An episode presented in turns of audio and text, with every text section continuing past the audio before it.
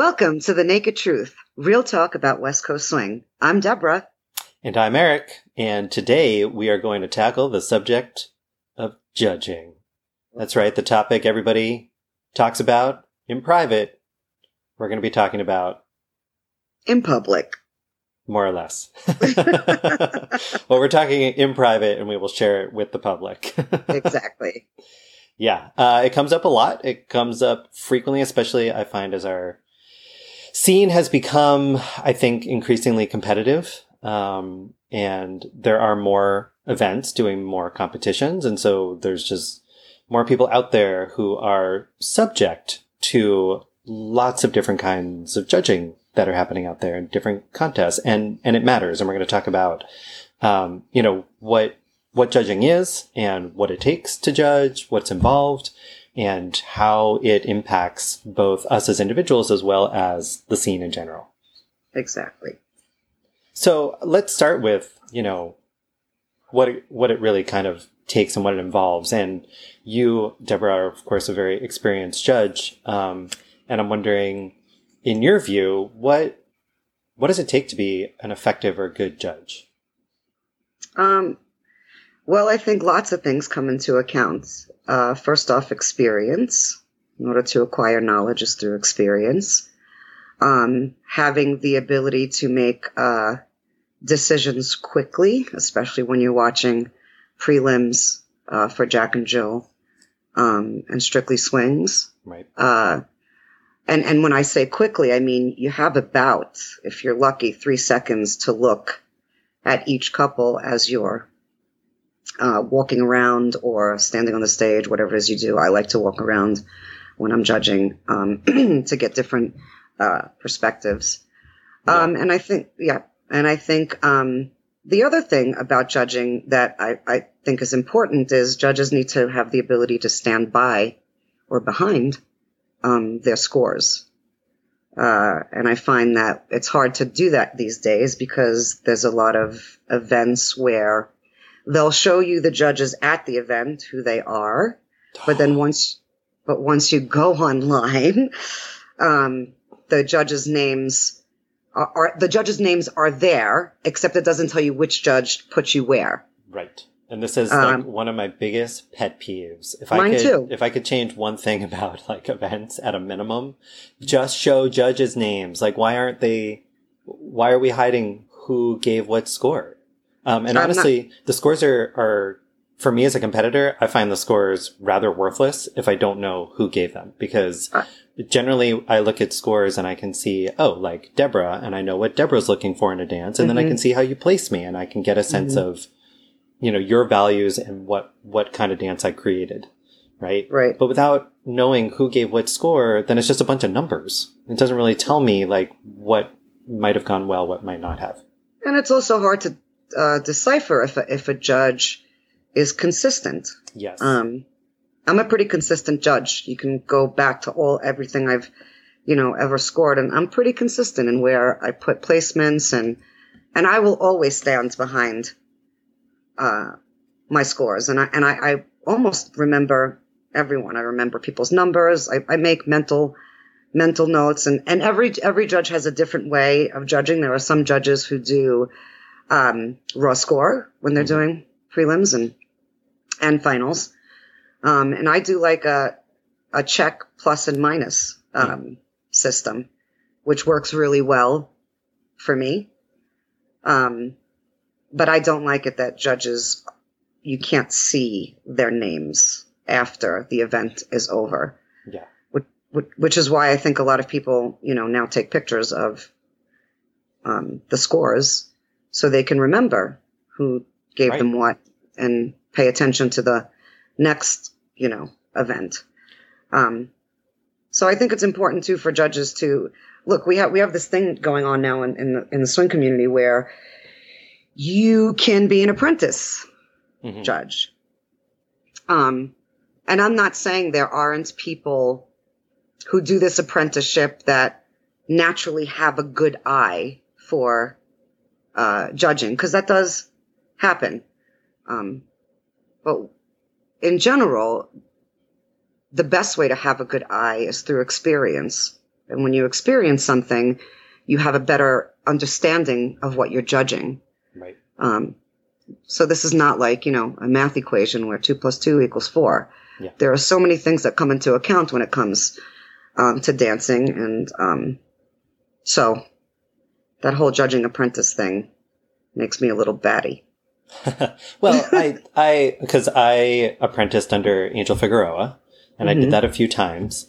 And what I think is great about the apprentice program or the apprenticeship idea is it's a place to start Sure. where you're not just jumping in without any experience or guidance, Mhm. right? So when I did it with Angel and then I did it locally with Kelly, um, you know, you get direction before the contest of Mhm. these things like you talked about. We'll talk more about like checks, you know, raw placement, ABC, Mhm. one, two, three, whatever people, whatever method people use. Um, so you get some guidance on that. You get sent out into the wild where you do get that experience, right? You try applying whatever they told you. Right. Things go well, things don't go well. And then afterwards, somebody sits down with you and says, okay, like, what did you learn from this? Right? Mhm. and and what did you experience and gives you feedback. So to that extent that was really helpful for me with angel. I would he sat down with me at the beginning of the weekend said here's how to do it. The end of the weekend like sunday night we have dinner.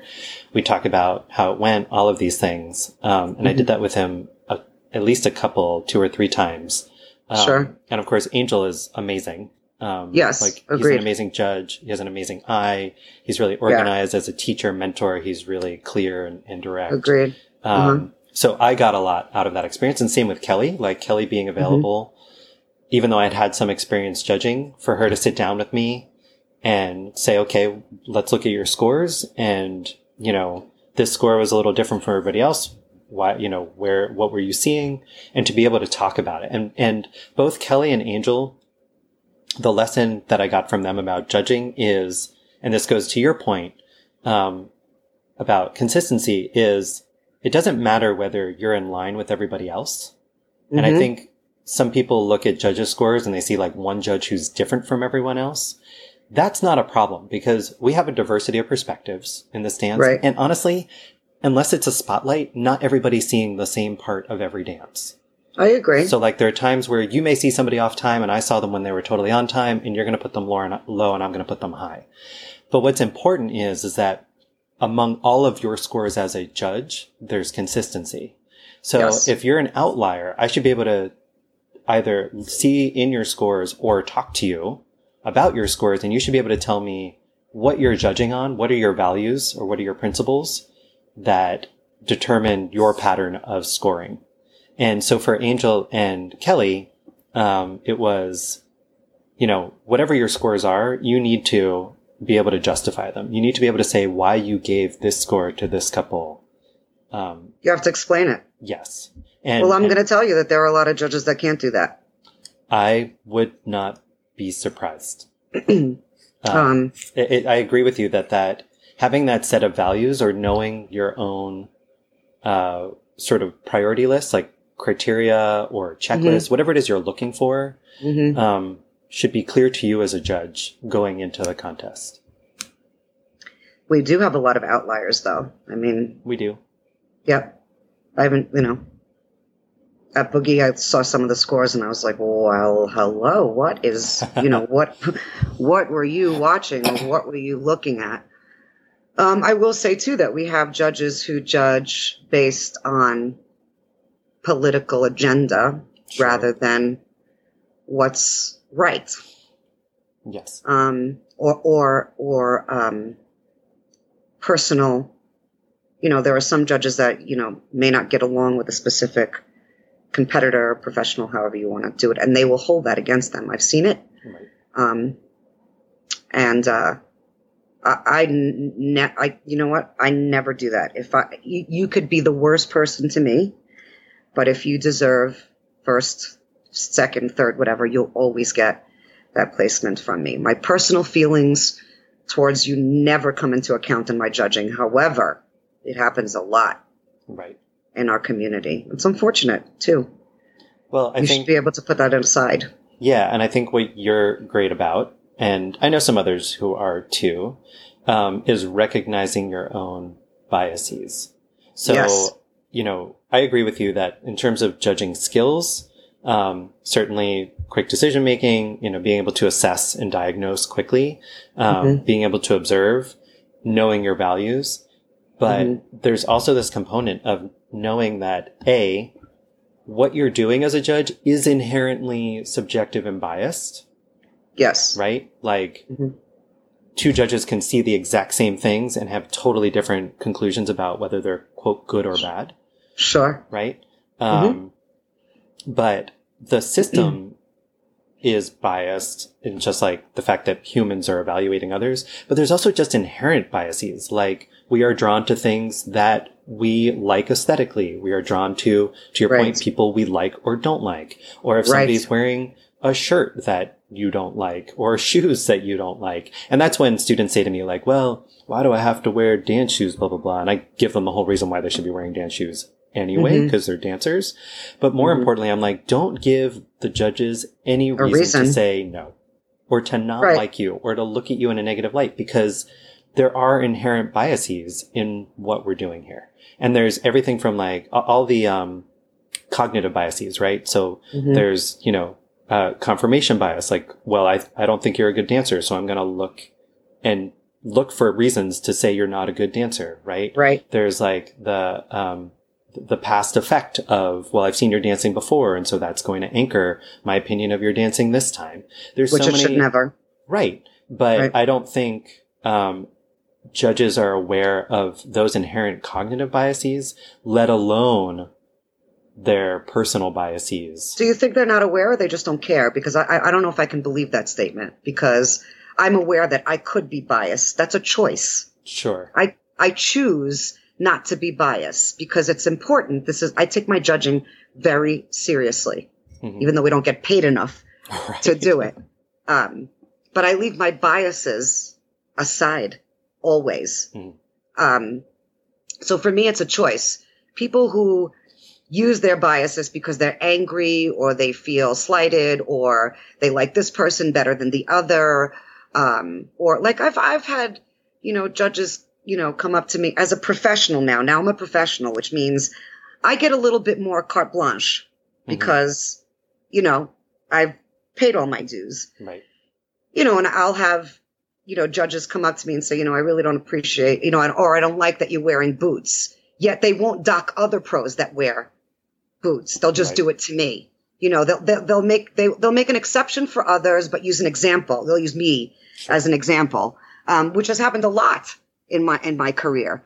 Um, you, you shouldn't do this, Deborah. You can't do that, Deborah. But yet someone else does it, and it's a okay. Right. Mm-hmm. Um, so that that annoys me because I, I would never do that to someone else when I'm judging. I have a standard, and and I tell everyone, I don't want you um, to wear boots because you can't use your feet properly the way the professionals can. We've worked our feet in the proper footwear, which gives us the the uh, the right to wear whatever we want.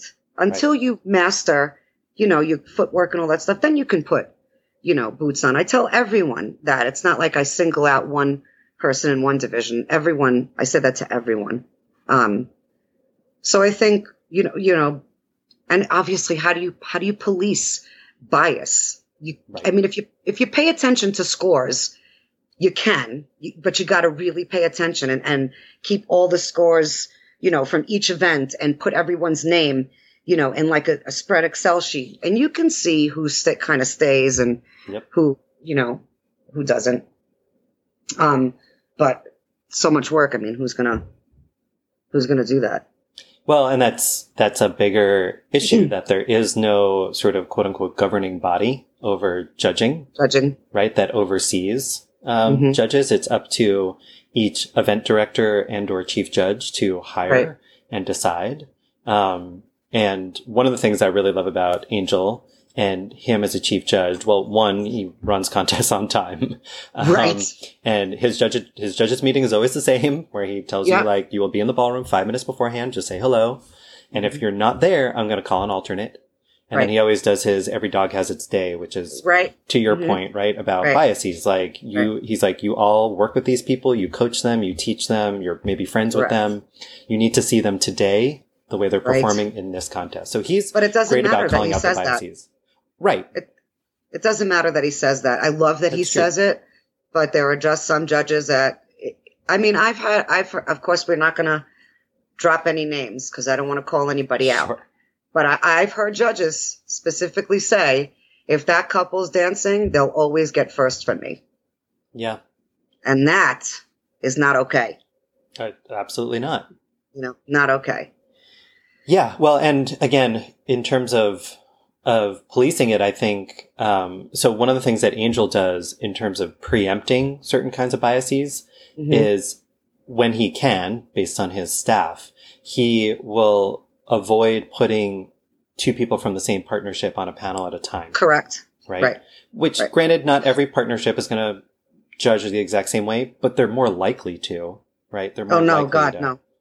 Me and Cordoba were never the same. when we, yeah. never. Yeah. But there are Not a we lot ever- of a lot of Yeah. partnerships where their views of the dance or what they're looking for, their values are going to be closely aligned. And so I think Sure. that's a great way to at least ensure that there's a variety of perspectives. Mm-hmm. Um, you know, does it rule out personal biases? No, although I think chief judges should be looking at at their j- judges' scores and Mhm. keeping an eye on that, um, Mhm. especially at the end of the weekend about m- making decisions whether to hire somebody for next year. hmm Um, But remember, because we talked about this in, you know, professionalism. If that if that is the case, they need to go to that judge and speak to them first before they make a Sure. decision yes. and allow them to defend themselves, Yeah. Well, which and I've, doesn't happen a I've, lot. I've, uh, I heard a story, and again, I won't use names because I don't want to put anybody on the spot. Right. Um, but there was a, a judge from the Northeast who was at an event in Texas. hmm Um, and she judged the contest, however, submitted her scores, and the event director came over and said, um, so I looked at your scores and, um, I think you should reconsider. Mm. and at this event, and I competed at this event and was Mhm. kind of subject to this, uh, people from Texas tended to do a lot better. Yeah. That, yeah. Yep. Yep. That's true. regardless of their dancing. That's very true. And so there, here's a case of of an event director or chief judge approaching a judge, but like for the wrong reason, right. right? We need them to approach for the right reason to say like, your scores are off, but in a way that I can't tell the pattern. Can you tell me what you're looking for, or what you're judging, or what you're Exactly. seeing to explain your scores? And if they can do that, then you can hire them again. But if they Agreed. can't, like you said, there's sometimes we were talking about this at Boogie, where we looked at some scores and I was like, I, I just can't world? imagine what you were seeing that would lead to Mhm. you giving that couple that score. you know, and the other thing too is like, um, judges have this thing, some judges, where, where they sit there, especially when it's a, when it's spotlight, say classic showcase, spotlight, Jack and Jill, spotlight, Jack and, uh, uh, Strictly Swing. Um, and the judges will sit there with like a puss on their face, like, impress me. Mhm. And when I judge, I'm always smiling and and you know giving good energy to the to the competitors. I think that's really important Mhm. because it shows that not only do you care about your job, but you care about those people that are out on the floor. And you know, when I see judges sitting there with like that look on their face, like impress me, I'm like, you know what? You shouldn't be sitting there then because it looks like you don't like your job. You need to get up and, and recuse yourself and ask someone to someone else um, to judge because you're sitting there judging. You're not on that dance floor competing because that takes a lot of balls, excuse my French, Yeah. to get on that floor. Right. So you're going to sit there and judge it. You better show that you're, you know, in it and you're you're excited to see them get out on the floor. And usually those judges that have pusses on their face are usually the judges that really don't judge well. Hmm. Honestly. They're just trying to show that they look like they're judging that kind of I, thing. I don't I don't even know why they, they sit there, you know, like that. Not how could you not smile? Like this is something that you obviously you're judging because you're not dancing in this division, sure. right? So, but I'm sure you dance throughout the year. There are some judges like myself who I still compete on the circuit, right? So Mhm. when I'm sitting there as a judge, I know what it's like to be a competitor. So I want those competitors to feel good energy Sure. from me not like negative, like, you know, impress me. Right. You know, let me see you pull a rabbit out of your ass. Yeah, yeah. Excuse my French. Well, I will. I'm, I'm guilty of the of the scowl. That's just kind of my resting face you? is a scowl. Um, Okay. But it's it's my thinking face, right? Because we're trying to do that quick assessment. I'm like Mhm. really looking and trying to assess. That said, if I see dancing I like, I am like all smiles, Mhm. you know, all for it. Um, that's not going to be every dance where I'm going to be like, wow, that was I- great. Because I don't think every dance is great. I get that, but what I'm what I'm trying to say is like, so when, whenever they call out the couple, doesn't matter what division it is, hmm whenever they call out the couple and I'm judging, I clap them Mhm. on, and when the when the whatever it is, routine, strictly Jack and Jill, I make sure, you know, I clap to let them know I, I you know I appreciate it. I'm not going to say that there are times I sit there and I don't scowl, but you can see that I'm I'm annoyed because I feel like because I feel like it's more and it's more during Jack and Jill and Strictly Swing. Mhm. I'm annoyed because I feel like they're not dancing together with each other Right. and they're they're trying to you know uh, up upmanship one upmanship the other you know the other instead of be, being you know a team uh, a team uh, uh, partnership Right. so that's when i start to get like annoyed hmm and i'm like why are you guys doing this you're supposed to be working together stop stop stop Right.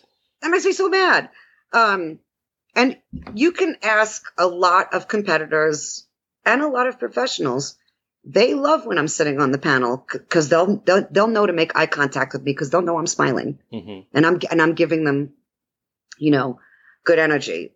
So you know, at Boogie, I wasn't judging, you know, classic or showcase. Right. Uh, and you know, competitors came up to me and they said, "Are you judging tonight?" And I was like, "No." And they're like, "Oh, why not?" And I was like, "Well, I'm not judging this weekend. It's okay." They're like, "But we want to look at you, and who are we going to look at now?" And I was like, "I don't know. You'll find someone." uh, you know um so I, I think that you know that's important in judging like you know judges need to recognize that that people rely on us like to be objective but to be kind and smiling and be present right. and sometimes it doesn't happen Yeah. it's unfortunate Although I think getting back to what you just said, if people expect judges to be objective, they're kidding themselves. Um, I- it's yeah. inherently subjective. but but again like i think that's a choice i think it's a, you, you we have the ability because we're smart hopefully Mhm. to to say to ourselves as judges clean slate right i'm going to judge you based on what you do today not what you did last weekend or two weekends before or what you said to me yesterday, or right or what you're wearing. right I'm gonna watch the, and- dancing.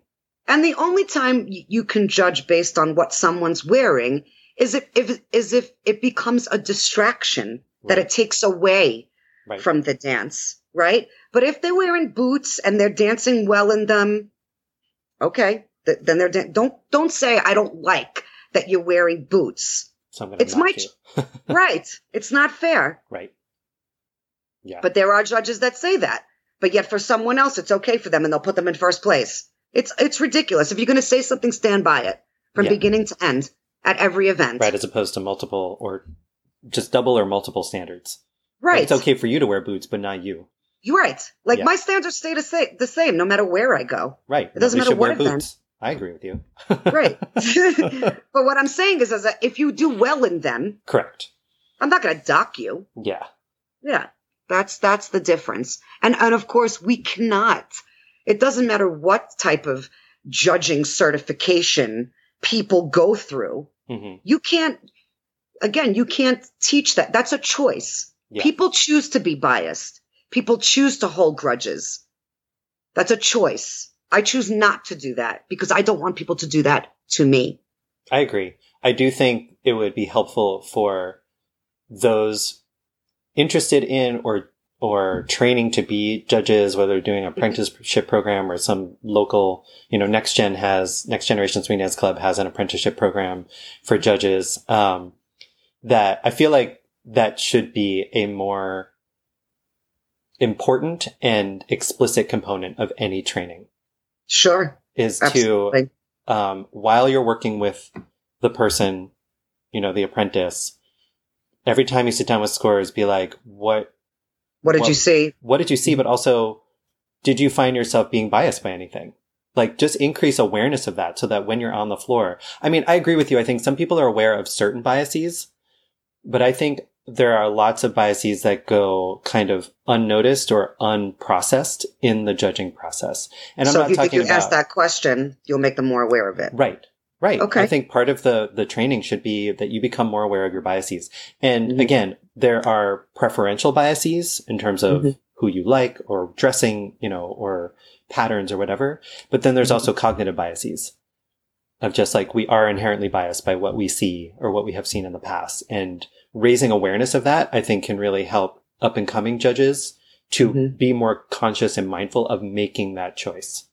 I can't say they will always choose wisely, but I think it's an important part of, of being a judge is, is being mindful of your biases and then choosing, you know, to, to account for those in your scores. Right. I think we have judges too. Like if we talk about classical showcase, that it's happened to me and and several others, where judges will be like, "Well, I didn't really like your costume, or your costume was a little bit too, you know, see through, or you had a pink streak in your hair." And you know, when we're doing classical showcase, this is a show. It's a Right. show. And not just a competition. So makeup is important and your costume is important. It's about the whole, it's about the whole package. Mhm. And again, you get docked for it, but yet someone else doing the same thing or in that so- same box of things that you, you've done, Right. they don't get docked for it. And, uh, that's a problem because, because now, now we have to worry about, well, did I pick the right costume? Right. Am I going to annoy a judge? If I put a pink streak in my hair, am I going to get docked? Because I did. I mean, it, it doesn't seem logical. Aren't, aren't we? I mean, it's the show and the presentation, right? It Mhm. has to, we do things be, be, according to what the music is, but we should also be judging based on the dancing. So if I, if I come to a judge and ask them, you know, their opinion and, and their first reaction is to say, well, your costume was a little bit too see-through or, or you, you had a pink streak on your hair. Now, now I'm like, are you kidding me? Is that what you were paying attention to? Like that was part of the whole package Yes. of the, uh, you know, the song, match the costume, all of that stuff. So, you know, again, how do you teach that? I mean, the fact that you don't understand that that's, you shouldn't be judging based on that. Like I said, unless it's a distraction that it takes away from the movement of what the couple is doing, that shouldn't uh, be, you know, come into account into your judging. Well, do you think there's a line where, so for instance, a costume that's see through, that can be distracting in a way that can seem either A, inappropriate, or B, detract from the artistry that they're trying to present? Like, do you think there's a line of inappropriateness? All right, look, if we talk about ballroom, their costumes are so risque, Yes. okay? And not inappropriate. They're risque, period. End of story. Mhm. The only time for me it's inappropriate is when that costume is on a young child. hmm Other than that, we're adults. We're, we're, we're, you know, we're performing. This is part of the dance. Like if I, if I, if it's see through, but I don't really see anything, it just leaves, you know, more to the imagination, Right. then so what? hmm That only just leads me to believe that now the judge that's sitting there that's making that comment has a problem because they can't wear that costume. Right. So that annoys me. Like I said, if we talk about ballroom and uh, their costumes are, you know, beautiful and, and risque and sexy, like sexy. hmm And, and we're going to, we're to dock somebody because they're wearing a sexy costume. Uh, uh, hello. Yeah. I'm, I'm above the age of, of, you know, 18.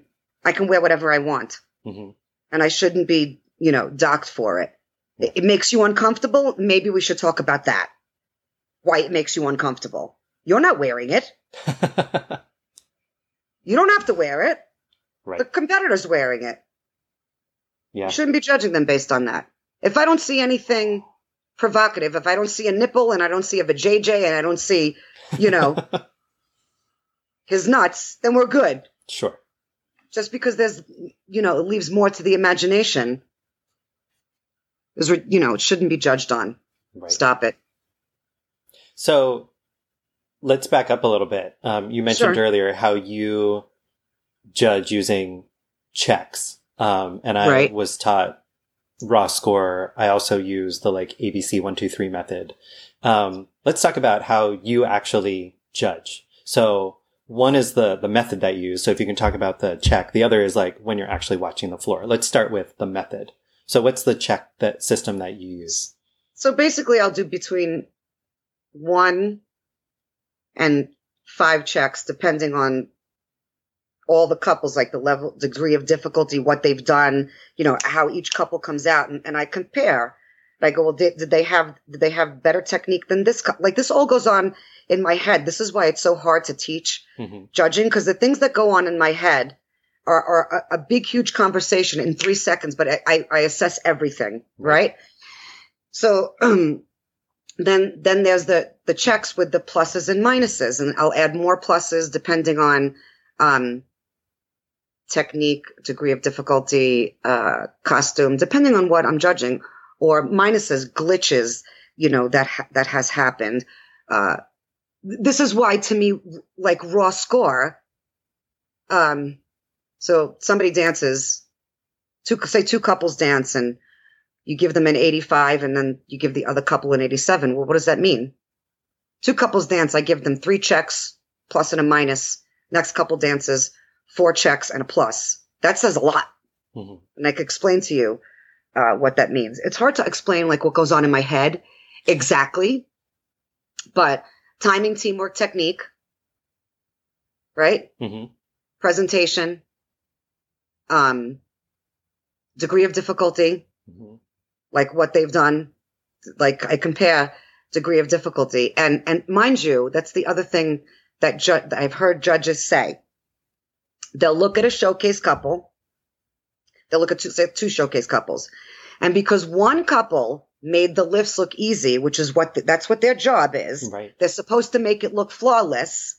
They thought that their degree of difficulty was low, mm. which means that leads me to believe that you don't know lifts. Right. Because if you did, you'd understand not only is it my job to make the lifts look easy, right? But it's, it's, it, you should be able to tell the degree of difficulty, even though I made it look easy. Right. Right.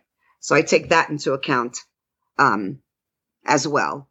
And then, uh, I really don't judge, um, music unless it's, unless it's confusing, meaning it's hard to pull the audience in. So, so the object as, as a classic and showcase couple is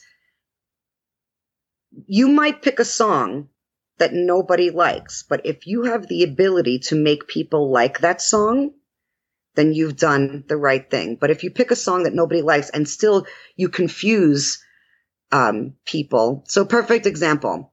I'm going to use Jordan and Tatiana. I remember the year that they did Pump It, mm-hmm. which was an amazing freaking yes. routine, crazy amazing. And they asked me, Deborah, can you come downstairs and like just just look at our routine, blah blah blah. I was like, yeah, sure. I was like, let me hear the music first and they let me hear the music. And my first instinct when I said to them, I said, I don't know. I, am not sure if I like the song, but let's do this. Why don't you dance it? Because you could completely change my mind. Mm-hmm. Right. And they danced it and I was like, Oh my God, I love this song. Right. Right. So, so it's all about, you know, having the ability to pick a song that might or might not fly, but make it fly. Mm-hmm. Right. Um, so I'll, I'll, i really, I'll only judge on music if like they, they, they couldn't convince me that this was a good song. Right. They have to convince me with the choreography. And then again, costume, really not so much unless it's distracting. That doesn't happen. And then, you know, Jack and Jill and Strictly Swing, timing, teamwork, uh, technique, uh, straight legs as a, as opposed to bent legs. Are you mm-hmm. always dancing and your knees bent? Do you have are you are you hunched over? Do you have bad posture? Do you have good posture? Are you dancing by yourself or dancing with your partner? Are you musical or not musical? I mean, there's so many things that come into account, and you have to assess that in three seconds right. when you're doing prelims. Finals is much easier, right? And I compare each couple that goes. The first couple will go, and and they might have been great, so I'll give them three checks. Say like really amazing, right. three checks. And then couple number two will go and, and they're better teamwork wise, connection wise, musicality wise. So now I'll give them three checks with a plus. And then the third couple will go and they're amazing. Like their, their team, timing, teamwork, technique, musicality, everything, connection was spot on. So they're better than the second couple, better than the first couples. Now I might give them four checks. And that's how I go about. I keep comparing because I remember every couple right. that went. And so, that's how I judge. So I'm trying to, cause I, I like the idea of having like checks that are kind of your, your fundamental score and then like using pluses and minuses to adjust it. So are the, the checks like those, those elements, the timing technique, teamwork, difficulty, etc. And then Yeah. you're plus or minusing when like there's something that really catches your eye or like, you know, in a good way or a bad way. Is that how you're Yes. using the pluses and minuses? Because I'm trying to understand how, why would a couple be a three plus versus four checks? Do you, Well- do you know how you distinguish between those? Yeah, yeah, yeah, yeah, totally. Well, obviously it's it's not it's not their fault that they got the song that they got, right? When they're doing Jack and Jill Strictly Swing. Sure. However, I, I judge based on what did you do to that song and what did they do to this. Their choices, they made better choices hmm with the music, which is why they would get a check because their timing, teamwork, and technique technique was still there. Gotcha. But this couple made better choices with the song that they were given. So the like musicality slash choreography component was stronger, so they get a whole Yes. check as opposed to a plus. Right. Okay. Interesting. Right. So I learned the, um, I did learn the raw score, right? Where you kind of Mhm. like scan the crowd. Your middle is like an eight or an eight five, Mm-hmm. however you want to do it. And then you, you deviate from there. And I've, I've adapted that raw score. I use that especially when there's heated format because I, that way I can go back and compare. Um, and, uh, so I'll use it. I'm like, if you, if you don't have those fundamentals, timing, technique, teamwork, you're Mhm. getting like a six range. If you Right. have some technique, but at least some partnership, I'll give you a seven. If I think you're a Mm-hmm. pretty good couple, you're going to be in the eight range. And if you're like somebody I definitely want in finals, nine plus. right? Gotcha. So I, I sort of do it that way. And I will, I also use pluses and minuses to like With that. distinguish. Yeah. So like I've given you a score and if I'm going back through and you, I see something you like, I'm adding a plus and being like, just a Yeah. reminder they did that thing. And that, Mhm. that little plus will remind me visually like what happened when I Right. review my scores. right. Um, for finals, I use the, the like, the one, two, three. So I'm like, are you top tier, bottom tier, middle tier? Cause let's face it, when we're watching a, like a heated finals, you Mhm. pretty much know who like your top couples are, like Sure. two or three, Absolutely. and you know your bottom two or Yes. three. Yep. And then everybody else fits in what Angel calls the bubble in the middle. Uh, that's where everybody else will fall is in the middle. So, uh, and then I'm using a combination of, you know, you're a two, but you're, I'll add the pluses and the minuses. So I'm, I feel like I'm almost a hybrid of what you do and the raw score because I like using plus and minus to denote things I really like or things that I didn't like as a way of Right. distinguishing couples. Um, and I think that's important too for people to know that when most people know this who compete, but when you're doing prelims, the chief judge tells you a certain number to call back yep. right? So you look at everybody, but at the end of the day, you have to pick the whatever 12, 20, 30, 40 that you need to call back. And to your Mhm. point about how much time you have, I think Kelly says she has in a, in a standard novice division, she has six seconds to look at you, assess you, find your Mhm. number, find your number on her scoring sheet and give you a score. that all has to happen in six seconds. Which is Um, something you can't teach. no. It's just how it's it's how your brain works. Yeah. And I'll- Honestly. I'll, admit that when, fortunately, I judge local contests here, so I have some practice. But when I go a long period between judging, like if it's Mhm. been several months, that first song is like my brain readjusting to Right. get up to speed. Um, Right. Like people like you who I, I now understand, well, I understand how you can do it so quickly because you're really good at, at diagnosing really quickly. Um, Mm-hmm. but people who do it more often, I think are, are better positioned to be better judges because you're flexing that muscle more often. Oh, great. It's like anything else. It. Yeah. Right. It's like Um, anything but yeah, in finals, I like the way Brandy talks about it, where she says, in prelims, I'm judging the dancer. In finals, I'm judging the dance. Right. So Sure. it's a, it's a different kind of beast in Mhm. terms of what we're looking for. Um, and I do think that, uh, it, it, like you said, definitely better with practice, um, Right. and experience. Um, and there are plenty of people who have experience and yet somehow still haven't developed their eye. like, Well, and that and and and that's the thing. That's that's my point. It's uh, this is where we come to where it's you know subjective. They you know again you can't judge based on oh I, I love the I love when someone does attitude turns and, and then someone else goes, but I prefer not attitude and like turns in, in you know, turns out passe. That's not, that's, it's not your decision. Right. Your decision is, did they do the attitude turns well, te- Mhm. technically well? Did they do the passe turns technically well? That's what you should be judging. Not the fact that you like one better than the other. That's not what you should be judging. Mhm. And if that's what you're doing, you shouldn't be judging. That's it. You need to be judging what they're doing at that time, at that moment, and nothing else. I don't care what you did before. I don't care about that.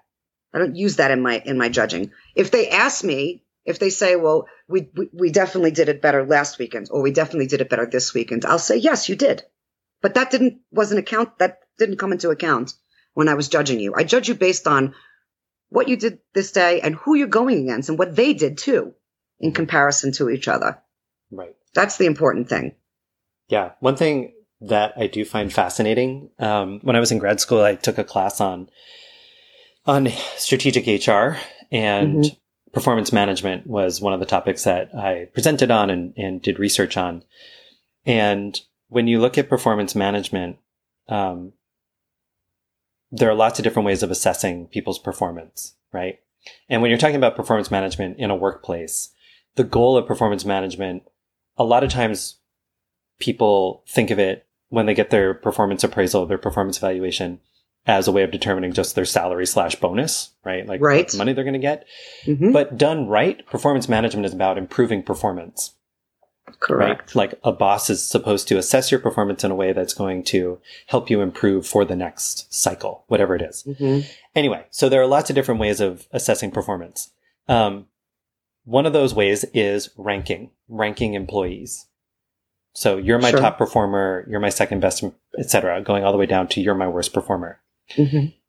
And that was used for a while in some companies until they realized just how competitive it made the environment Right. and learning about that and thinking about dance and how we rank people. Right. It's like no wonder that we are so competitive. I mean, there's all Mhm. sorts of other reasons too, but I feel like the system of judging is uh, facilitating that competitive nature because we're ranking people. We're saying you were you were better than that person. Um, Except it doesn't come out that way. Usually the better dancers aren't ranked where they should be lately. Well, so that's part of it. And Yeah. the other thing is that, um, and we talked about this with Robert. Like, sure. Sometimes the people who place best were not that great, and everybody That's else wasn't great either. But somebody Or had to get versa. first, right? Um, but anyway, I think it's really interesting that the way we we judge um, kind of fosters that competitive side. The other thing too that is really interesting um, is there was a study done of managers in terms of evaluating the performance of their employees, and they had Mhm. the same group of employees, and they had uh, a, a group of managers evaluate them. They all Right. were familiar with them, and what they found was that like I think I want to say it was 80%, 80% of the results were based on the manager, not the employee, Oh boy. Right? Mhm. Like, and, Yeah. and part of it is the way we're evaluating. Um, Right. So, but if you try to evaluate a, an employee's past performance or their, Mhm. their performance as you understand it, more of the evaluation is reflective of the person evaluating than the actual person. Isn't being evaluated. And the way that they uh, use that to, um, I think it was Deloitte. Deloitte took that that Deloitte and. Touche. yep, and they took that touche. Um, Touche. But uh, it's just fun to say. Um, I know. But uh, they took that data and they changed their performance evaluation. Mhm. Granted, we can't do this in dance, but Mhm. just because of that bias, they said, well, rather than evaluating employees on their past performance, they asked the managers questions like, "What would you do with this employee moving forward?" Like, Mhm. would you give? So by switching it to a forward-looking one, they re- uh, removed a lot of the bias. Um, Right. We can't do that in dance. You're judging exactly there, but I do find it interesting that a lot of times when we're evaluating others, gets back to this bias issue, that it's a reflection of who we are, not necessarily the performance. So you can have Yeah. two people judge the same dance and come up with different conclusions, Yep. which and, we have and all the time. we do. And we have also, you know, we have lots of judging panels um, that have lots of bias on them.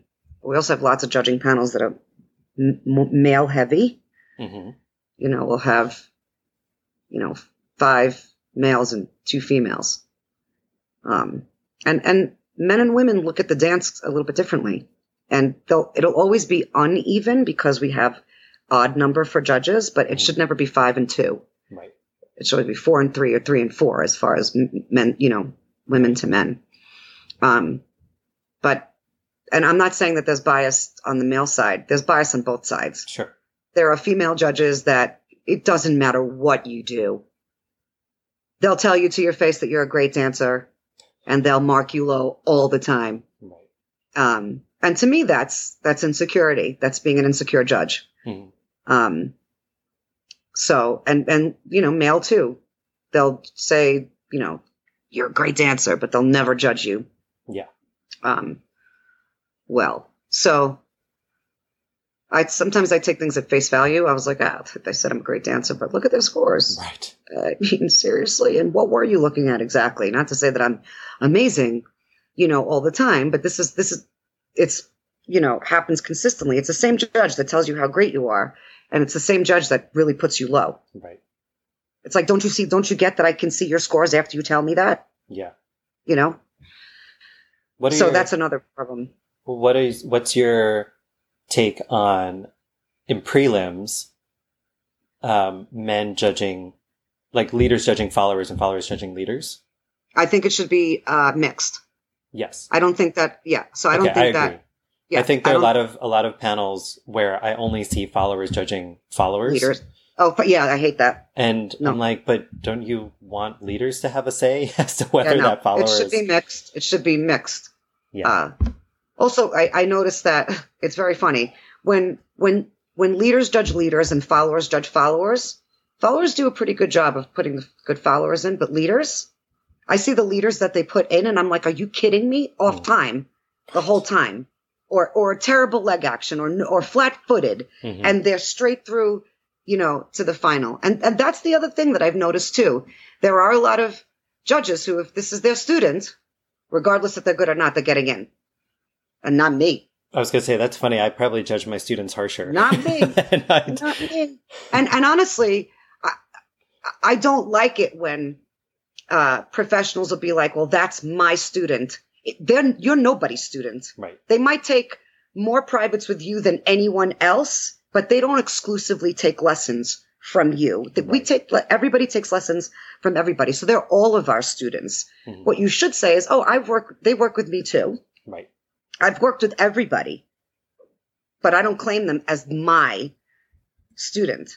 Yeah. And whoever I work with, uh, they're not going to get in automatically because they paid me $150 for a private. Hmm That's not going to happen. And I, I'm not worried about me not putting them possibly in the final. They will still come back to me Right. for a lesson. That's that. That's what I find too that judges do. They'll judge based on, well, are they taking lessons from me? I could care less. You could Yeah. never take a lesson from me and I'll, I'll put you in if you deserve it. I'll take you out if you don't. right. That's it.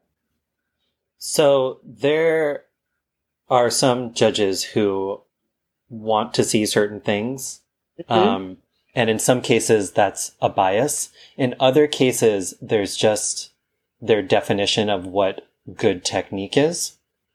right. There is variation in that. Um, I agree. And for better or worse, whatever it is, um, there is no standard for how this dance is done, right? It's not like ballroom where everybody should be doing their leg action Cor- the exact same Which way. is, which is great. I Right. think that's great that we don't have that. and but so, let's- Go ahead. Sorry. well, I was going to say the challenge then is, you know, I sometimes laugh when, when judges say, well, I'm judging on timing, technique, and teamwork. Mhm. And there's so many, with the exception of timing, I think we can pretty much all agree that you need to be on time and what that looks right. like. Of Um, course. There's, there's maybe subtlety at a more complex level, but in general, like step on the beat. Um, but, uh, there is variation in what people are looking for in terms of technique, quote unquote, and even teamwork in terms of what they expect the partnership to look like. All right. Well, let's before you before you go on, let's just let's just think about this logically. Mhm. If the dancer throughout the whole song is dancing on bent legs, to me that's not good technique Correct. in any dance. You know, we don't walk like that, so we shouldn't dance like that. However, there are people that get through with being completely bent kneed and Yes. pigeon toed. hmm And I say, you know, when you're born pigeon toed, they take the bars and they try to open you up because that's not how we're meant Right. uh, to be. So for me, that's that's a given. And if the, if they're if they're going through with bent legs, then then then I'm like, seriously, is that is that what you think good technique is? Because I mean, to me, that's logical. Now, where you place your hand, you know, some leaders teach to keep the hand a little higher than a little lower. Okay, to me, dancing is a series of adjustments. Like I'm going to adjust with a with a follower if I'm tall that's much shorter than I am than I am with a follower that's taller than I am. Right. So I think there are certain things that are there, there really are no absolutes in West Coast swing, right? Except maybe, you know, I as a leader I move back on one, followers move forward on one. But even that's not an absolute because how we move back is different with every Sure. leader. Some some leaders move straight back, some leaders move to, you know. Yeah. Right? So to me the absolutes are stretch, hmm right? Um, timing, hello, Right. right? You need that. Um, We had, um, just interject one thing, we had Annie Sure. Hirsch here uh, in the mhm. Bay Area a few years ago. And, uh, I think Tom Paderno was, was interviewing her. It was just like a fireside chat. And they Right. asked Annie, you know, the Annie Hirsch, right. what makes swing swing? And she said three things, timing, timing, and timing. so people like say like, is timing important? I'm like, yes, Annie Hirsch said what makes swing swing is timing, timing, and timing. God, I think, t- look, we're dancing. If you're not, if you're not on time, I don't know what you're doing. Right. Timing's really important. Yeah. We're supposed to be dancing to music Right. and we all can hear when the beat is. You should well, too. you think, well, not everyone can. I know. So They're the marching to the drummer of their own beat, whatever. Yeah. Beat of their own drum. Yeah. Um, yeah, exactly. Um, so, you know, looking for different things between judges, you know, I get that. But God, posture, good posture is good posture, and good leg action is good leg action, and good foot action is good foot action. And more often than not, people with bad leg action, bad posture, and bad foot action get into the final. Oh, absolutely. At Ah. all levels. Yes. Um, there's, I, I, I am a leader who is continuing to work on my leg action and posture, but I see it in other leaders at higher levels of Yes. bent legs all the time, heads forward, hunched. Um, there are arm leads at the advanced level. I just feel like, you know what? I just don't think you should be allowed out of intermediate if you have an arm lead. Like, let's just not let you out. I don't care Right, how many right. times you win. If you have an arm lead, we're going to be like, no, no, you're not ready. I, my ideal competition would be all the judges dance with the competitors beforehand to sort them into their division and then you judge them. Like, see how they feel first and then you can That's decide right. whether you're, because yeah, but so the other thing about the variation is that there's very, even if there's agreement on what good technique is and what um, proper timing is and teamwork, judges can prioritize those differently, right? Yes. So judges may be forgiving of poorer technique if they see good teamwork. Agreed. Or they see good musicality. I, I Right. agreed. But but how many times are we going to reward poor technique just because they're musically fantastic? I am 100% with you, but that's not what I'm seeing. And I've heard some judges say, well, this is dancing. So I want to see dancing. I don't care how clean it is. Like if you're clean but not dancing, I'm going to value the dancer who's less clean because But that's a what lie. we're here to do. That's a lie, and I'm going to tell you why it's a lie. Because more, more often than not, in the champions division, the train wreck wi- wins. The train wreck wins or places. Mhm. And train wreck is poor technique, poor timing, poor communication. It's poor everything. It's a train wreck. So that's a lie. And I'm standing by that. Well, I think, I mean, I agree with you that it shouldn't win, but I think there are judges who will prioritize the show, especially at the higher levels, right? So showmanship becomes more important at those higher levels. That if they put on a show, they're saying, well, that's quote unquote better dancing in their opinion Mhm. because part of what they want to see it as this is a performing art is the performance. Now, Well, I agree with you that there, that, that underlying a good performance is good technique and they go hand in hand. Mhm. but there are judges. This is why the train wrecks are winning. Is judges are like, oh, but that was funny, or that was show. crazy, or like what Royston was saying about how, you know, the the almost messed it up, Right. right? And like, oh, but they they it was fine at the end, and that's okay, as opposed to the couple that never almost messed it up, right? Right. Like you said, you know, when you're diving, you know, if you get a big splash, if everything in the air is great and then your splash is not so great, you're not getting on the podium. Right. Where here in West Coast Swing, you could do 25 turns. If you fall out of the 25th turn and you find so- find some way to get out of it, the the, the crowd goes crazy and whoa, yay! Yeah, and yeah. now, you know, um, they place. It, Right. it just doesn't. It just doesn't seem, you know, uh, logical to me. And here's the thing: I would really love a heads up, like Dallas Dance used to do. Dallas Dance the, for champions, Jack and Jill, and champions Strictly Swing. They would say best show wins.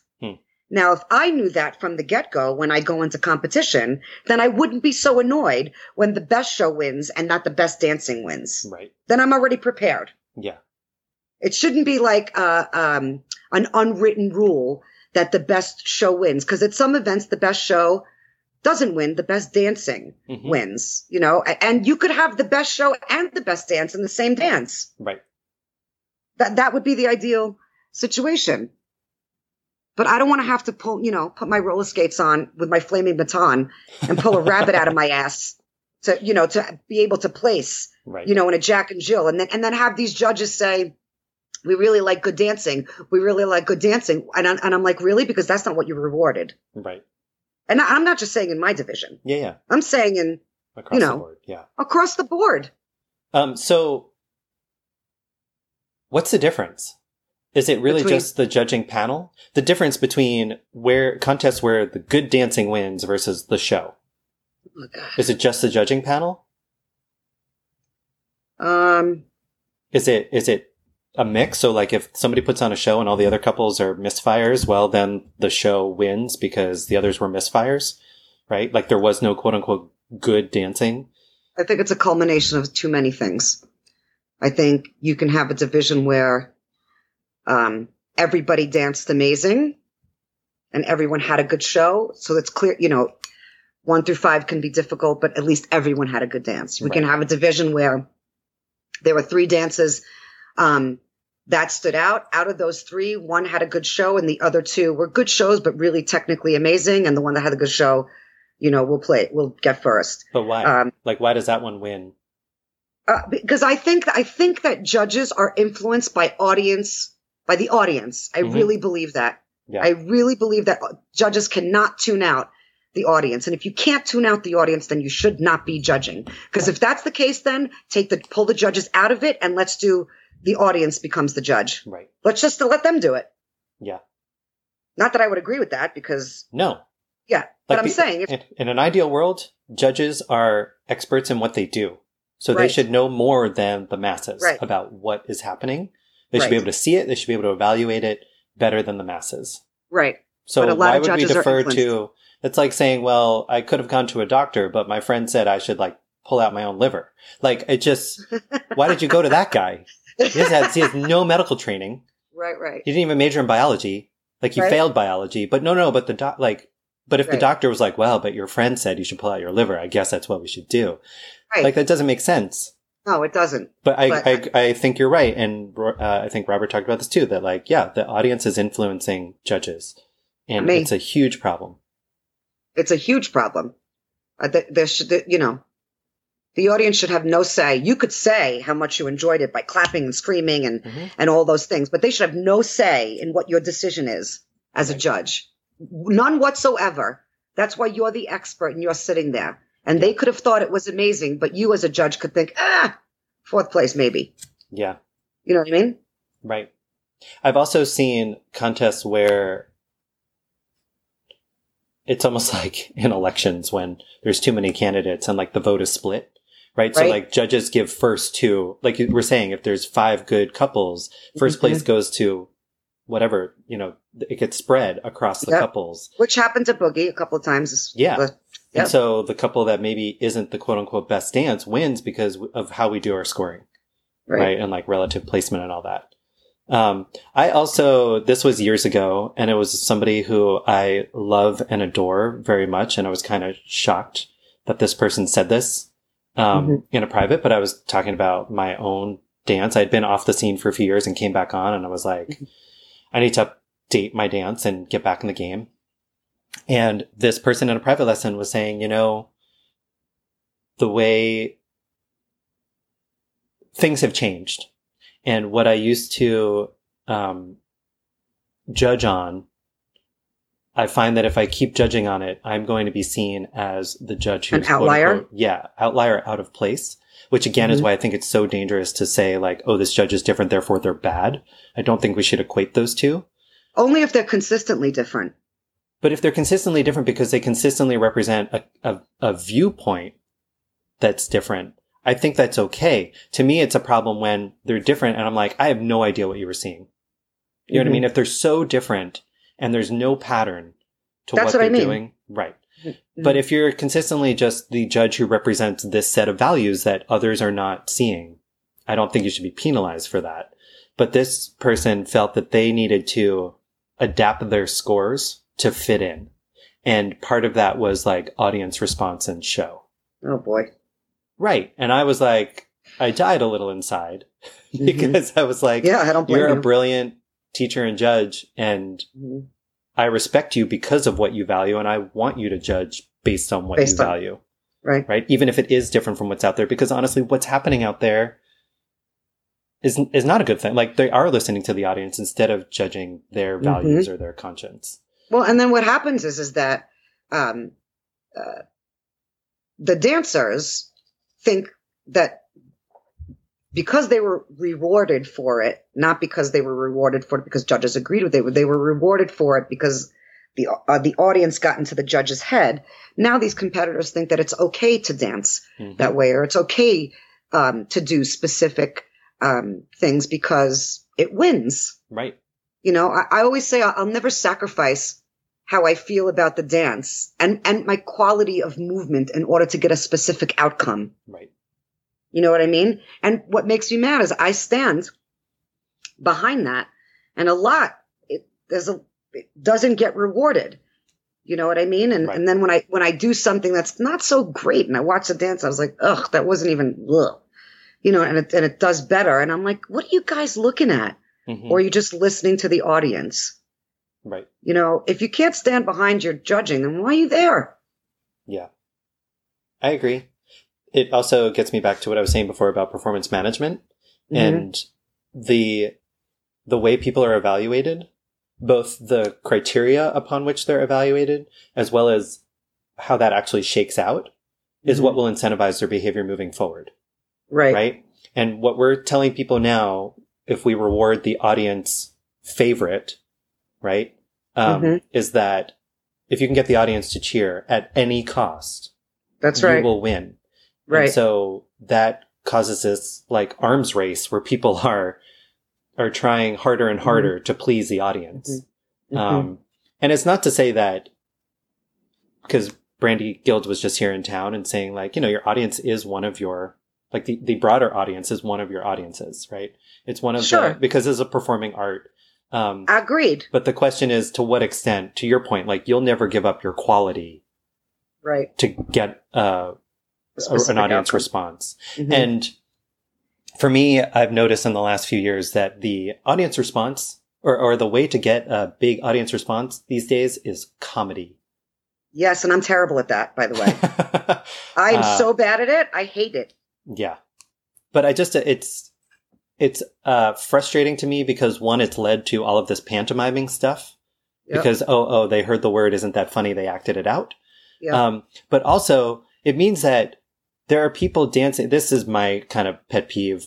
Well, one of my many pet peeves, um, is that I will see a slow romantic song hmm and I want to see a slow romantic dance between two people Sure. and they're trying to make the audience laugh. Yeah, it's terrible. And I get if you don't like the song and, you know, you think it's cheesy and so you're playing that up. But a lot of times people Mhm. are just like, no, no, I can act out every lyric. Wink, wink, nudge, nudge. Isn't that funny? And I'm like, but Mhm. it's a slow romantic song. Like, make it a slow romantic dance. But Right. anyway, I feel like the, the rewarding of audience reaction um, is pushing our dance, pushing our competitors to seek that in any mm-hmm. way they can. Yeah, no, I, I totally agree with that statement. I don't think enough judges realize the impact they have, or maybe they do and they don't care. I don't know. But we talked about this with Robert. Judging or judges in general are really, really influential in they setting are. the bar for what yes. quote unquote good dancing is and what people should aspire to. And and judges will complain where the dance is going, but it's their fault. Right? It's their fault. People can't it's see com- me, but my arms are very spread right now and I'm leaning forward like, are you kidding? Yes. Yes, totally. It's totally their fault. Um, the dance is where it's at. They're angry about where the dance is at, but they, they are the ones that pushed it forward to where it's at, you know, right, right now because they didn't stand. They made the um, monster. Right. Fed they the created beast. the monster. Yeah, exactly. Exactly, exactly. And I, look, I'm, I'm not saying that we, we shouldn't allow for creativity or, or things like mm-hmm. that because of course we should. Um, but there are certain things that happen in the dance and I'm like, are you kidding me? Like, I mean, I'm, I'm working my butt off trying to like, you know, have a nice one or, or just like be on balance or just something. And, and then I see comedy like, you know, like I said, right. roller skates, flaming baton, pull a rabbit out of my ass. Come mm-hmm. on even me, like I'm like I, have I've been guilty of it. I've been like because the, the, the leader puts me into that position, so I have to follow and and and make the comedy happen. Yeah. You know, and then the dance will do well. And I was like, yep, just pulled a rabbit out of my ass. Not like I wanted to, but I yeah. did. Right. So there's that. And there's there are people who are winning mm-hmm. um, or dances that win mm-hmm. that you know, I work with students who compete and they're all like, well, why do I have to work on my footwork? So and so always wins and they don't have footwork. Right. So again, setting the bar, um, to your point, like you're working on having good quality of movement as mm-hmm. a foundation of whatever performance you create. Mm-hmm. Um, and other people are like, well, can't I just skip that part? Because if I can just create a good show, I can win. Right. And it erodes the quality of our dance. Mm-hmm. Um, and I think um, I'm going to quote Brandi one more time. Um, but she once said that she tells people they won in spite of right this quality, not because of it. Right. I've heard her say that as well. Right. And I, and also- I use that with my students. I'm like, yes, so and so wins. They're winning in spite of their footwork. There's no, there's no judge or champion that's saying, wow, they have great footwork. Right. Right. And, They're and, saying they need to work on that, but also that was a better dance. Right. And how do we, how do we, um, like, outside looking in, say like a ballroom couple, you know, would look into, you know, watch our dance and, mm. and, not watch the professionals, just watch like the masses do it. They'd laugh at us. Yeah. They would think we're ridiculous. Mm-hmm. Um, and that's not what we want. We want our dance to be something um, that people go, wow, I want to do that. Or, and there are people that say that, but I'm sure. saying there are people that look at our dance from the outside looking in and they're like, oh God, they're not even serious. And how could we be like they see people with ripped jeans on or shorts, yeah. you know, in a competition and we want to bring this dance, you know, to the masses. How can we if we have things like this happen? Like right. no one's going to take us seriously and we want to be taken seriously. Yeah. I, I, I take it seriously. Mm-hmm. You know what I mean? I take dancing seriously in general. This is why I tell my students, I'm like, don't just do West Coast swing. Like, go take another type of dance ballet, tap, jazz, hip hop, ballroom, Latin. I don't care. Smooth, American rhythm. Doesn't matter. Taekwondo, you know, Haikido, some type of body, something to help you get body awareness and learn and move more and, and, and uh, get a sense of self. Right. Yeah. And for me, I don't understand why people need that why they need to sacrifice quality for this show piece. Because to me, and maybe I'm just conservative in this way, but like mm-hmm. for me, a really good, clean, connected dance with yep. like partnered subtle, even if it's subtled partnered musicality without acting out lyrics, without drops and flips and, you know, sparkles. Um, right. Is great dancing.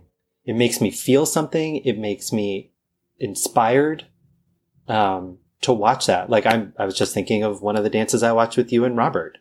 Um, Right. And it was just like you two, full of emotion, partnered together and dancing to the music. No, Mhm. no games or gimmicks. And that to me is like, those are the dances where I'm like, yes, like it really gets me deep inside Right. and makes sure. me want to get up and dance with, you know, it, it inspires totally me, it motivates me. Mhm. And I, I try to instill in like my students as best I can that the power of that, Mhm. right? That if you can really raise your game and you raise your quality of movement so that you can have a better partnership, that you can create that magic without sacrificing anything. Right. I agree. I really wish to see more of that. I mean, my favorite routines, I think of like some of my favorite routines and it's just good. I was just talking this weekend about, um, uh, Jason Colacino and Katie Boyle's Oh my God. So to, good. I mean, all of them are good, but Soul Serenade Right. is like Oh one my of my God. all time favorites. Mhm, mhm, mhm. It's just beautiful, pure dancing. Um, and I wish, I wish that was getting rewarded. Was more. it Soul Serenade? Yeah, with the black dress. It was the That Jeff was the name of Golub the version of Soul Serenade. Yeah, it was Jeff Golub's like Because didn't instrumental didn't- version. didn't Ronnie and Brandi do Soul Serenade? They did Okay. a so I'm different not going version, I think. Okay. Right. Yeah. Okay. I'm not going crazy. Correct, correct. Thank God. Whoa. so, Yeah. getting back to judging, um, knowing that things have kind of gone awry these days, and we've identified Mhm. some of the problems. Right, there are judges Mhm. who are biased. There are judges who aren't trained. There's no oversight of judges. Mm-hmm. Um, what would you What would you like to see change? Like, what are what are some things we can do as a community, as event directors, as professionals to start moving the needle, if not revolutionize judging? Well, I think I think that we should find some way to um, to certify judging without it over standardizing the dance, Agreed. right? So that it doesn't look like you know ballroom and Latin and all that stuff. Um, I think that's that's one thing. Um, I think uh, two, keeping judges accountable, having their names by their scores will will make them. I think would make them be more aware of how they judge because now they have the stands behind it. Right now they're hiding. Yeah. Um, so I think that would um, help. Whose Uh, whose decision is that? Is that the event directors uh, to re- to release the names? well, well, they were they all released the names at the event. Correct, but then they don't after like you have that limited one hour, two hour Right. window, and then it's hidden. Mhm. So whose choice is it to say when we post Um, scores online, we're going to release the names and the scores? Well, everyone uses the same. sc- Most of them use the same scoring system, which is Step Right Solutions. But is it their decision? Um, so I don't know if it's theirs exactly. I'm sure it's event director plus, you know, the the um, Chief judge. the chief judge that decides. But if you go to Step Right Solutions, every event that uses them, when you go online, no, no, right. They, no, and they they have an al- algorithm to randomly scramble it correct, so that there's not even the judge. The scores aren't even lined up in columns. correct, Yeah. correct. Um, and I, I spoke to Mark Slater um, about this, Mhm. and uh, he said he's they're they're they're, they're talking about it about finally, you know, releasing uh, judges' names on on on the online program because it's important. Yes. If you if you if you're gonna judge and you can't stand behind your score and explain why you put somebody somewhere, Right. first of all, then how can you be accountable? But also, what if a competitor wants to find wants to know why a, a judge keeps putting them in a specific um, uh, placement? What if they didn't go and look at the scores right after on Sunday at an event and they just Mhm. they waited because they just just you know want, had other things to do and now they go online and they look at scores and now they don't know which judge gave them what Right. like you know which judge gave me fifth place and why did they give me fifth place you know i Mhm. need to know so i can you know improve on my dancing and such so i think Right. that's that's a change um that needs to happen um Agreed. you know i think right I- uh, i think another change you know that needs to happen is that you know we can't we can't you know make rules you know apply to certain people and not to others Mhm. they have to apply to everyone um and that's that Yeah. And I, I also think, I, I do realize because, you know, I've run in events as well.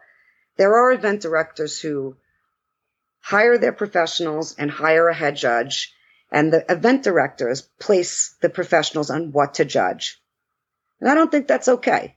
Mhm. I hire a head judge. I hire my professionals. I give my professional lists to my head judge and I tell him or her, whoever's hired, put them where you think they should Mhm. judge because I believe that they know exactly. That's why I hired them. Right. So I know exactly what, because I know that they're good at what they do. So I think a little bit of micromanaging should go away as well. If you don't, if you think that you need to tell, you know, the head judge who should be judging what, then you, you have the wrong head judge then, Right. or you just like to micromanage, Also a possibility. right? For so better or I worse. think, so I Yeah. think that needs to go away. Yeah, and I, I do think um, head judges, chief judges need to be more mindful of who they're putting on panels for what. Right. You know, ensuring people, to your point, that I, I think we should be hiring chief judges or head judges who are thoughtful about how they put together a panel for different events. So, like again, mixing roles uh, in prelims, um, having people qualified for the division they are judging.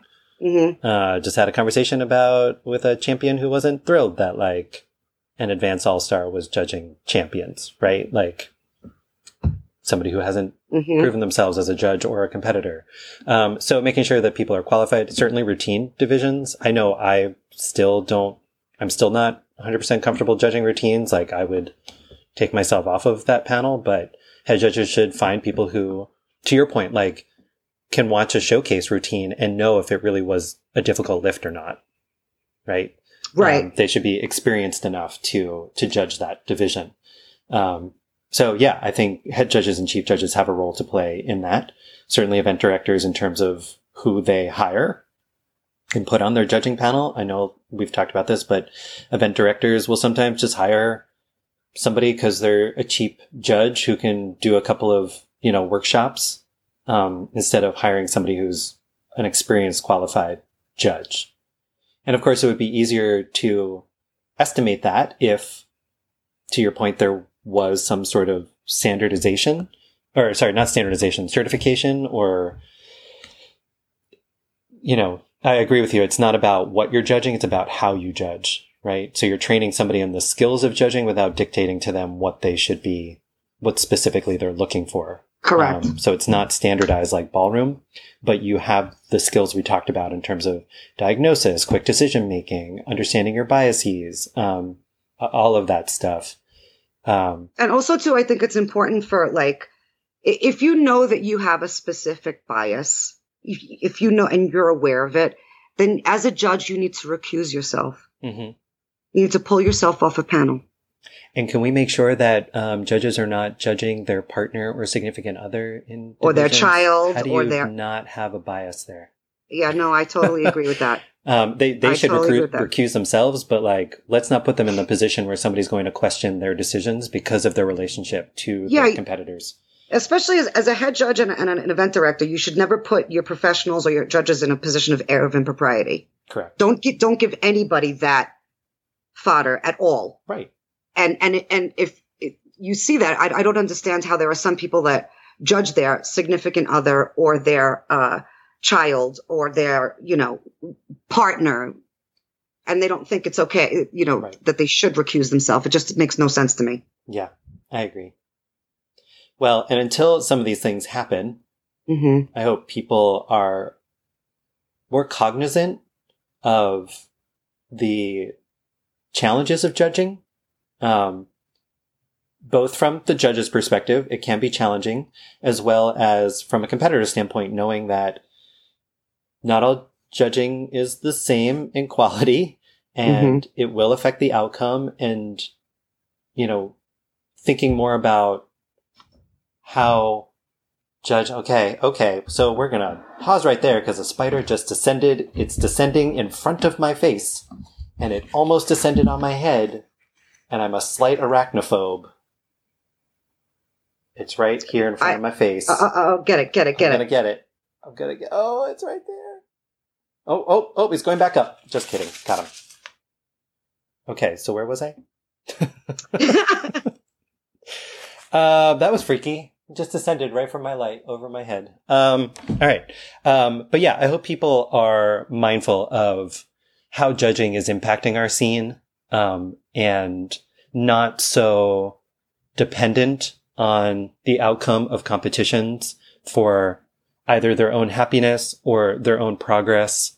Um, I hope people are more, uh, just mindful of the whole system. You know, that they pursue right, right. their path in the way that's best for them, irrespective of the outcome of competitions. I think we put way too much weight on the outcome of competitions and on scores. And I hope, if anything, this conversation makes some people question how much weight they put on that. I'm not saying Mm-hmm. scores or competitions are irrelevant, but I, I think it's so important that people have their own metrics of success, um, independent of the outcome of competitions I agree. and what good dancing is, irrespective of what they see in competition. Sometimes my Mhm. favorite dance is the third, fourth, fifth place dance. Me too. Me too. Me too. Lots Me of too. times that's the case. Yeah, more So- often than not. A- And, and it's fine that judges put it there. Well, I don't agree that they put, should put the other dances above it, but whatever. It is what it is. And I still have what I, I think is important and what I value. And I hope other people do the same, that they figure out what's important to them and what they value, Mhm. irrespective of what happens in competition.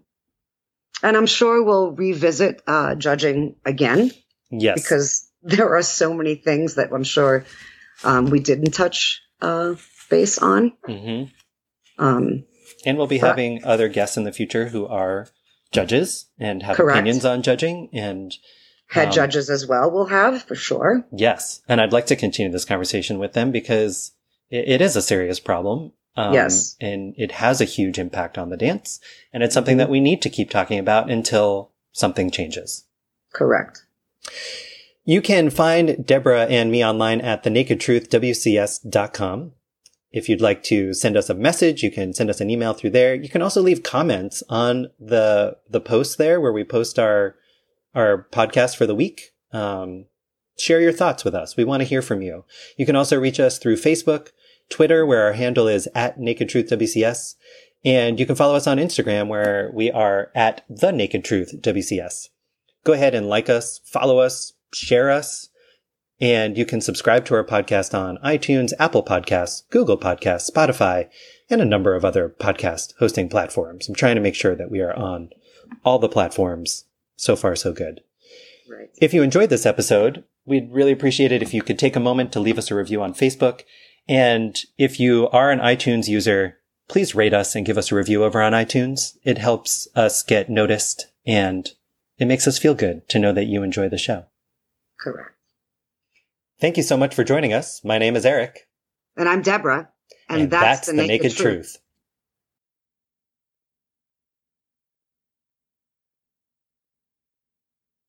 It was a good talk. It was a great talk. We always have good chats, don't we? We do. Not gonna lie. Even though a spider tried to attack my head. It was a great conversation. I feel bad killing him, but not really. Look, I, the spiders kill the other bugs that come in here, so I'm grateful. But also, this is my home. I didn't go into your home no, you're right. your bugs. I agree. Anyway, so much for being an environmentalist. Like, kill the bugs. It's one thing if I'm like out in the jungle, you know, and I've been in like Costa Rica, Panama, Mexico. I'm like, okay, Well, you're supposed to see I'm in- them. yeah, I'm in your home, so I res- I'm very respectful. I get it. But now you're in my home.